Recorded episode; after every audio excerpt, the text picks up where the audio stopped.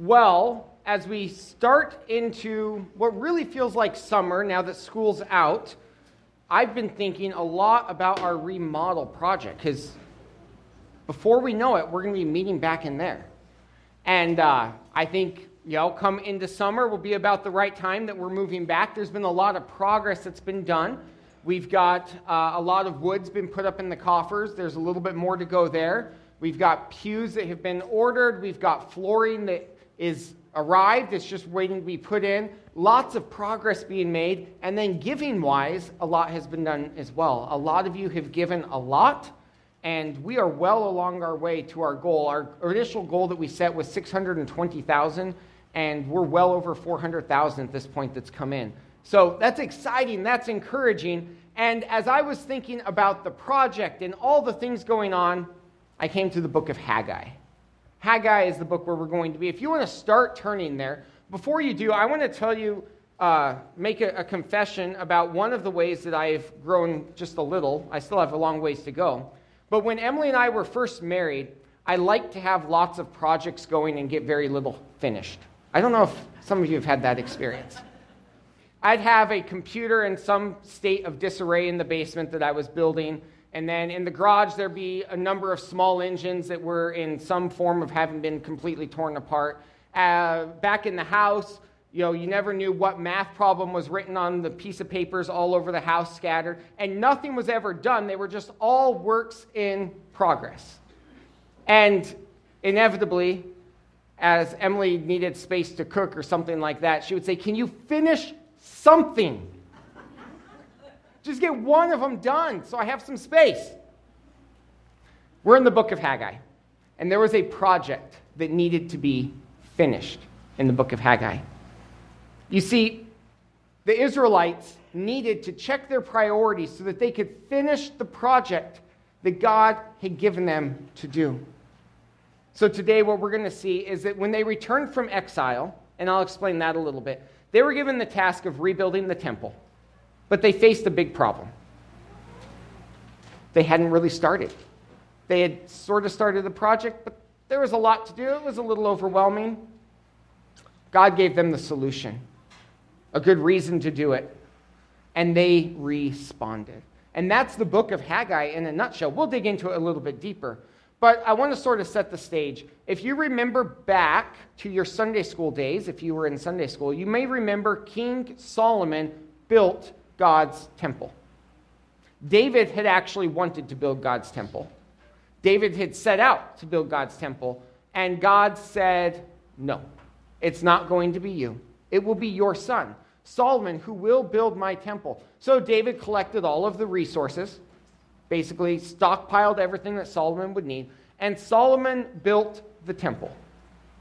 Well, after Solomon, his son Rehoboam took the throne, and Rehoboam did not necessarily follow good advice. The kingdom ended up splitting. We had the northern kingdom of Israel that went off the deep end right away and the southern kingdom of Judah, where the temple was located. In 722 BC, about 200 years later, the Assyrians came in, they invaded, they conquered the kingdom, the northern kingdom of Israel. But the southern kingdom of Judah remained, and the temple remained. But the people did not honor God, and eventually, by 586 BC, Babylon invaded, ransacked the temple, burned it to the ground, and took everybody out. That's the stage that has been set. Because when we get to the book of Haggai, the people have been allowed to return. In 539, so remember, 586 is when the temple fell. In 539, Cyrus, the king of Persia, gave an edict. He said, I am going to rebuild the temple of God. Actually, Isaiah prophesied that a man named Cyrus would rebuild God's temple. Um, Josephus writes that Cyrus was reading the book of Isaiah, saw his name in there, and said, That might be me. And so decided to rebuild the temple of God in case that was a reference to him. Turns out it was. Cyrus gave the command go rebuild the temple in 536 BC. However, 16 years later, spiritual apathy set in. The command had been given in 536. Cyrus was no longer ruler of the mighty Persian Empire. And 16 years later, the foundation had barely been laid. The temple still sat in ruins. And that's where the book of Haggai picks up. So let's read Haggai chapter 1, verse 1. It says, In the second year of King Darius, on the first day of the sixth month, the word of the Lord came through the prophet Haggai to Zerubbabel, son of Shealtiel, governor of Judah, and to Joshua, son of Jehozadak. There's our verse. It gives us a date. Actually, it gives us a very, very precise date August 29th, 520 BC. August 29th, 520 BC, the word of the Lord comes to a man named Haggai. God speaks through a man named Haggai. Now, what's significant about August 29th? It is the eve of the grape harvest. Grape harvest started in 520 BC on August 30th. And what we're going to see is there is an air of doubt because as people are looking at the harvest, they're realizing there's not really enough. There is not enough fruit to get us through the season. Our grain harvest lacked. Now our grape harvest is going to lack. We might be in trouble. And as the people gather, Haggai receives the word of the Lord. We learn that the Persians are still in charge, no longer Cyrus, but Darius is on the throne. Darius, in his early years, was known for setting up a lot of taxation and inflation. There is economic trouble on the horizon. The people realize it. They're in trouble. And the prophet Haggai enters the scene. He's sent to give a very important message from God to the people. They've been in construction for 16 years. So, what is the message? We're going to get into that. And we'll start with verses 2 through 6. And the message is going to come initially in these verses. So read with me Haggai chapter 1, verses 2 through 6. It says, This is what the Lord Almighty says. These people say, The time has not yet come to rebuild the Lord's house. Then the word of the Lord came through the prophet Haggai. Is it time for you yourselves to be living in your paneled houses? while this house remains in ruin? Now, this is what the Lord Almighty says Give careful thought to your ways. You have planted much, but harvested little. You eat, but never have enough. You drink, but never have your fill. You put on clothes, but are not warm. You earn wages only to put them in a purse with holes in it. You see, there was a problem. The problem was threefold. The problem was procrastination wrong priorities, and wheel spinning. Procrastination, wrong priorities, and wheel spinning. The people said, it's not really the right time for us to do this project. You know, we started it 16 years ago, and look, the foundation's kind of sitting there. We've, we've staked it out. there's some stone there, but it's just, the time's not good for me. I don't know about you, it's just not good for me. If you only serve God when it's convenient, you might be procrastinating. If you only serve God when it's convenient, you might be a procrastinator. It is wise to wait for God's timing. I want to be clear about that. It is wise to wait for God's timing. It is foolish to procrastinate. There is a difference. And that's what Haggai has for the people to learn. Look at how, look at how God addresses the people say, the time's not yet come to rebuild the house. It's not right. You know, we're kind of busy with other things. The harvest didn't really come in. We're kind of worried about our food. It's just not a good time. And look at how God addresses it. He says, These people say this. He doesn't say my people, he says, these people. Most of the time, when God refers to Jews, he says, my people. Here he says, these people. God is frustrated with the people. He is specifically putting some distance between him and his people by saying, these people. Patience is a virtue, but procrastination is a symptom of a bigger problem. And these people have been procrastinating.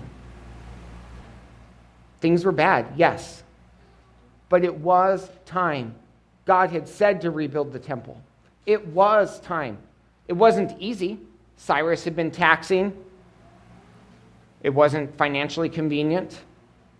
It really wasn't safe to walk around at this time. Zechariah, Zechariah and Haggai write at the same time. Zechariah writes about the violence and the danger that exists in the land. The people probably said, You know, God's promised the Messiah. Let's wait to build the temple until the Messiah comes. That'll be the right time to build the temple. Let's put it off until Messiah comes. They had what I would call a hairline theological argument to wait. God's not impressed by our excuses. No. What was really going on was wrong priorities. If you consistently use your excess on yourself, then your priorities are wrong. That's, that's the real issue that's going on here. Haggai writes, writing from the mouth of God, Is it time for you yourselves to be living in your paneled houses while this house remains in ruins? We have to understand what paneled means. The Hebrew word for paneled can mean wall panels, it could also mean a roof. Either way, it's the same idea. What, what God is saying is, you guys are complaining about your lack of economic resources, and your houses are really nice.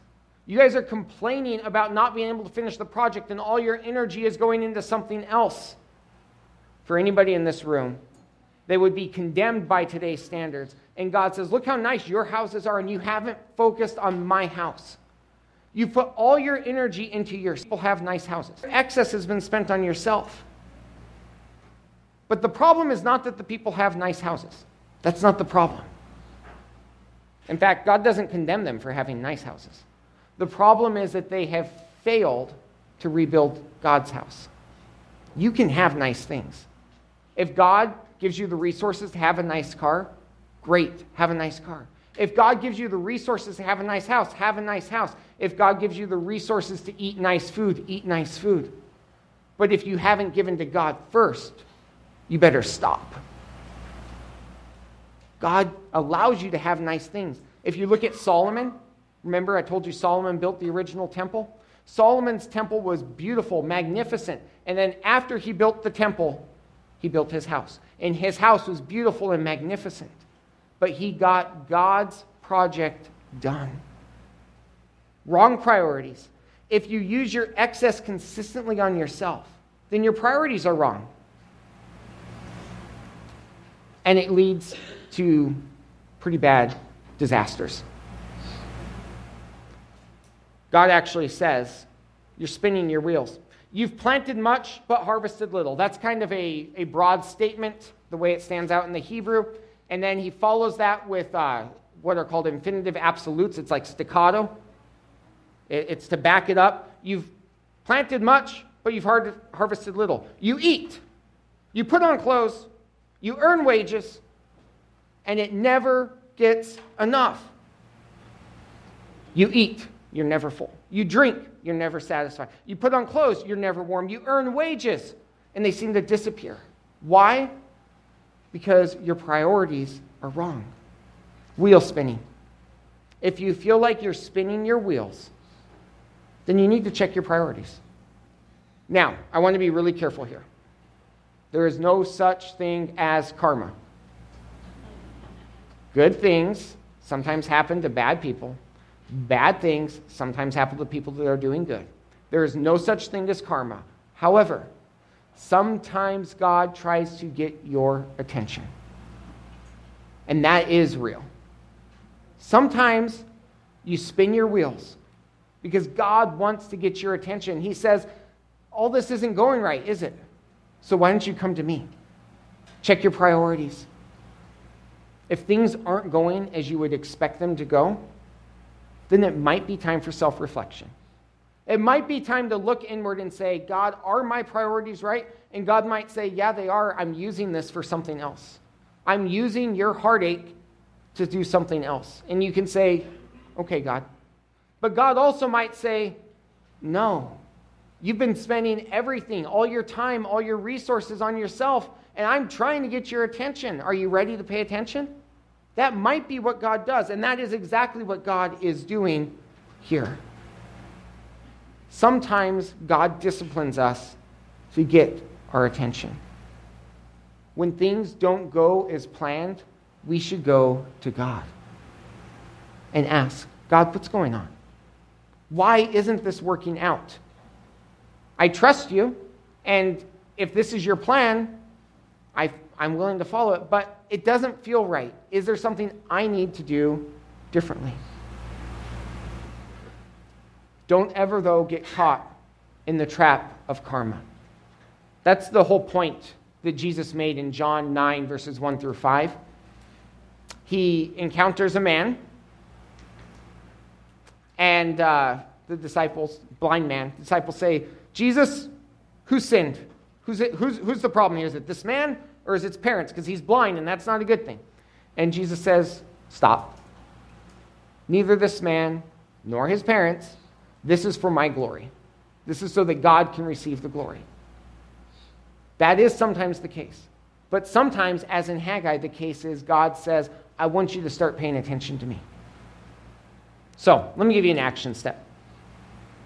Ask yourself a hard question. And if the question's easy, it means you're not actually asking yourself. Okay? Ask yourself the hard question Have I made God my priority? Take a second and ask yourself that question. It should be a hard question because we should have to do some hard searching. Have I made God my priority? In verses 7 and 8, we get to the solution. Let me read verses 7 and 8. Says, This is what the Lord Almighty says Give careful thought to your ways. Go up into the mountains and bring down timber and build my house so that I may take pleasure in it and be honored, says the Lord. The solution get to it. Get to it. It's really actually pretty simple. You've explored, you've found this area where God's not a priority. Okay, there's a really simple solution. Make him priority there. Make God the priority. Haggai starts off with this phrase give careful thought to your ways. This is the second time that Haggai has used this phrase. We might translate it as consider your ways. Haggai uses this phrase a lot. Consider your ways. Think about it. Take a second. It's got both present and future connotations. Think about where you're at, think about where you're going, and just consider it. Let's think about it. My last action step involved asking God asking if you've made God your priority. This one is to think about it and give thought to your ways. And after careful thought is given, then it's simply time to get to work. There's a threefold command here for the Israelites, or for the Jews specifically. Look at what Haggai says to do go up into the mountains. Go, get up, go. It's time to get to work. Remember what's the problem that the people have done? They've got these wood paneled houses. So I want you to sort of think about the history and what happened. Remember Solomon's temple, beautiful, 586 BC. They burn it to the ground. Okay, some things burn, some things don't. Wood burns, stones don't. So, presumably, if they're going to rebuild the temple, they brought in a bunch of wood. And then the people have wood paneled houses. Is that a coincidence? I don't think so. I think the people took the temple wood and said, you know, we haven't made much progress on this temple, but this would look good in my house. People had wasted God's resources on themselves. So the command is get up, go up to the mountains and chop some wood down. And people say, but you don't understand. those mountains are really far away and it's a lot of work to bring the, mount, the wood down. And God says, And? What's the problem? Get up, go, and get to it. Get the timber. Build my house. God gave them a job and a very specific task. Go, get the resources, and start building the house. Because after the work is complete, God would be honored. After the work is complete, God is honored. When we finish this project, God is going to be honored. We are going to give God the glory. I hope we are now. But when the work is complete, God is honored. I have to tell you a story. Uh, almost 10 years ago now, I served on a church uh, remodel committee. And uh, we were working on coming up with what we needed to do to remodel the building, what it should look like. And we sat down in a room for several weeks of times that we were sitting in this room, and we came up with the plan for what we thought it would look, how we thought it could look good, how we thought we could better use our resources and our space. We wrote it all down, we created some drawings, and then we went to meet with an architect, and the architect said, Okay, that's great. Can you give me your blueprints? And so I went and I was given the job of finding the blueprints. And so I searched, found boxes of blueprints, and I opened up the blueprints. And what I found were architectural drawings from 30 years ago that were the exact plans that we had just sat in a room for two weeks and developed. 30 years ago, people at the church had come to the same conclusion. 30 years ago, people in the church had realized God was calling them to make a remodel. 30 years ago, people in the church never finished the job. And this story could be told at churches across the country. Churches are bad at finishing what they started. Let's get to it. Let's finish well. That's my action step for us. Get to it. Finish what God's called us to do. Let's finish strong. In verses 9 through 11, we're going to see God's reason to finish strong. Starting in verse 9, says, You expected much, but see, it turned out to be little. What you brought home, I blew away. Why? declares the Lord Almighty. Because of my house, which remains a ruin. While each of you is busy with your own house, therefore, because of you, the heavens have withheld their dew, and the earth its crops. I called for a drought on the fields, and the mountains on the grain, the new wine, the olive oil, and everything else the ground produces on people and livestock, and on all the labor of your hands. The reason things just weren't working out right. God says things aren't working right, are they? Then get to work. Things aren't working right. It's time to get to work. See, God has a variety of tools at his disposal for getting the attention of his people. Some of these tools that he used here. The crops back in May, remember, we're in August 29th. So, in their memory, they're thinking back to May when they harvested crops, because that's when you harvest crops in that land. The crops looked good, but then when we harvested, there just wasn't what we thought was out in the fields. Then what came in, it just seemed to disappear. We can't explain it. It just seems like there's never enough. The dew that we rely on day in and day out just didn't fall this year. When we sowed seeds in the ground, they just never seemed to germinate. God says, Look, things aren't happening the way they're supposed to be happening. It's time for reflection, it's time to get to work. Now, I don't want you to take this too far. Okay? In Deuteronomy 28, God had warned a specific people, the Jews, of specific curses for disobedience. God had warned of specific curses upon a specific people for disobedience in Deuteronomy 28. God has not warned the United States of America that if we abandon the law of God, He's going to bring a drought. I have not found that in the Bible anywhere. Okay? This was a curse for a specific people in a specific land under specific conditions. So don't take it too far. But do take the general principle that God does use natural law and the breaking of natural law, things that are abnormal, to get our attention. If things just aren't going right, turn to God. Have you ever been in that sort of a situation where nothing is going right? We actually have had this situation if we've been doing various projects in the, in the sanctuary. You know, we're running wire and it's just not, the, thing's not bending right.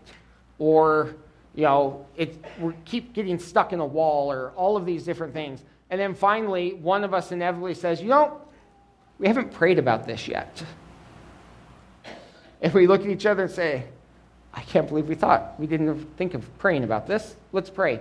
And sure enough, it's amazing how often this has happened. We pray about it, and the next time we try, it just works. Okay? The principle is if things aren't going right, turn to God. If things aren't going right, turn to God. I had a completely different way that this came about in my life in terms of if something's not going right, check this first. If you're using a lot of water in your house, like your water bill spikes and it's not June in Nebraska, check the flapper on your toilet. It, it, it oftentimes the running toilet uses a lot of water. We had a condo and uh, I was on the condo board, and all of a sudden our water usage doubled on the board, and we're like, what is going on? Well, it turns out they built all the condos at the same time, so they installed all the toilets at the same time, and so all the toilet flap- flappers failed at the same time. but the principle here that I want you to apply is if things aren't going right, turn to God.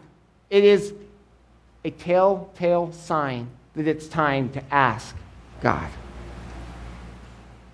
So, action step determine if you need to do an extensive spiritual health check. Take a second and, and ask Do I need to do a spiritual health check? We go in and get physicals once a year. Some people do, some people's spouses make them. go and get a spiritual health check. Make sure that your focus is on God. The response is in verses 12 through 15. It says, Then Zerubbabel, son of Shealtiel, Joshua, son of Jehozadak, the high priest, and the whole remnant of the people obeyed the voice of the Lord their God and the message of the prophet Haggai, because the Lord their God had sent him, and the people feared the Lord. Then Haggai, the Lord's messenger, gave this message of the Lord to the people. I am with you, declares the Lord. So the Lord stirred up the spirit of Zerubbabel, son of Shealtiel, governor of Judah, and the spirit of Joshua, son of Jehozadak, the high priest, and the spirit of the whole remnant of the people. They came and began to work on the house of the Lord Almighty their God on the 24th day of the sixth month. The response God stirred people went to work. God stirred people went to work. Look at the steps that they took. Step one listen to the message of God. Why do I say this is step one? Because I want you to understand how rare this was. If you read through your Old Testament, you will find time after time after time where a prophet said, Go do this, and the people said, No, thank you. Here, the people listened to the message of God. I see an attitude of obedience. The people obeyed. I see an attitude of reverence. It says the people feared God. They realized that this was God, and He was asking for their service. This was none other than the Almighty God of the universe. I think oftentimes we fail to understand it's the Almighty God of the universe who is asking for our service. Think about it for a second. If God took you up to heaven, to his throne room, said, I have a task for you to do, you would be all ears. Yes? Okay. You don't need God to take you up to heaven to know the task he has for you to do. It's right here. we should be all ears. The people here were all ears. Second, they recognized the presence of God. God was actually quite explicit with them. He says, I am with you. This task might seem daunting, it might seem impossible. You've got the God of the universe with you. Don't worry about it. God reminds them, I am with you. And finally, step three, God says, follow those that God has appointed to lead. Follow those who God's appointed to lead. Zerubbabel, a descendant of David, a rightful ruler of the land. Follow him. He's going to carry this out. Follow him.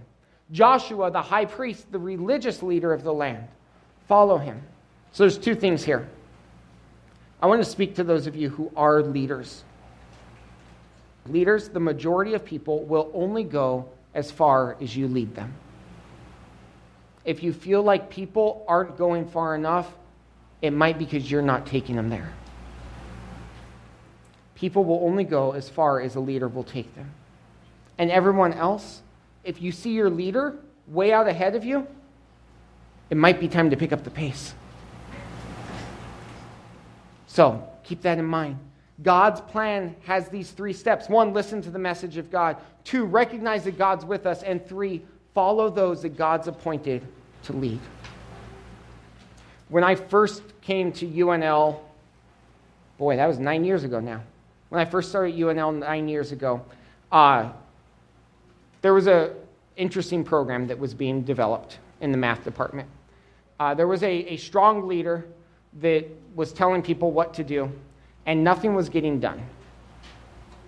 And I thought, what in the world is going on? So I began talking to people and finding out. And they said, oh, yeah, he tells us exactly what to do, but we figured out the trick. And I was like, trick? What trick? When we sit in meetings, we nod our head, and when we get out, we just go do what we want to do. That's a recipe for not getting anything done. We need to follow those that God has given us to follow. Really, what we need to do is we need to step up, step out, and get started. Haggai had a message for the people.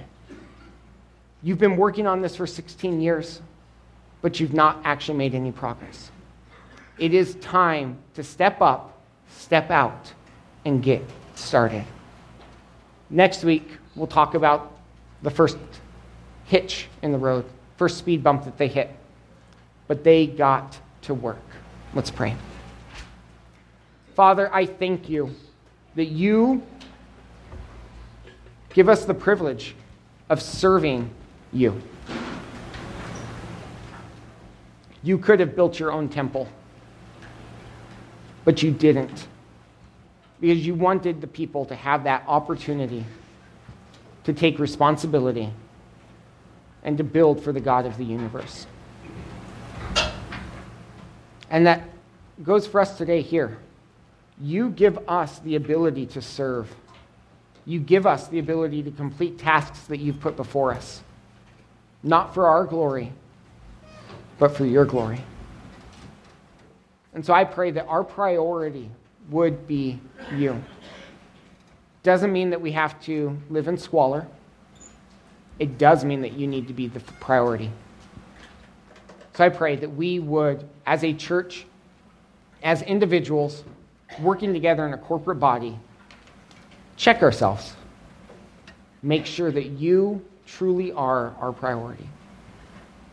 Pray this in Jesus' name. Amen.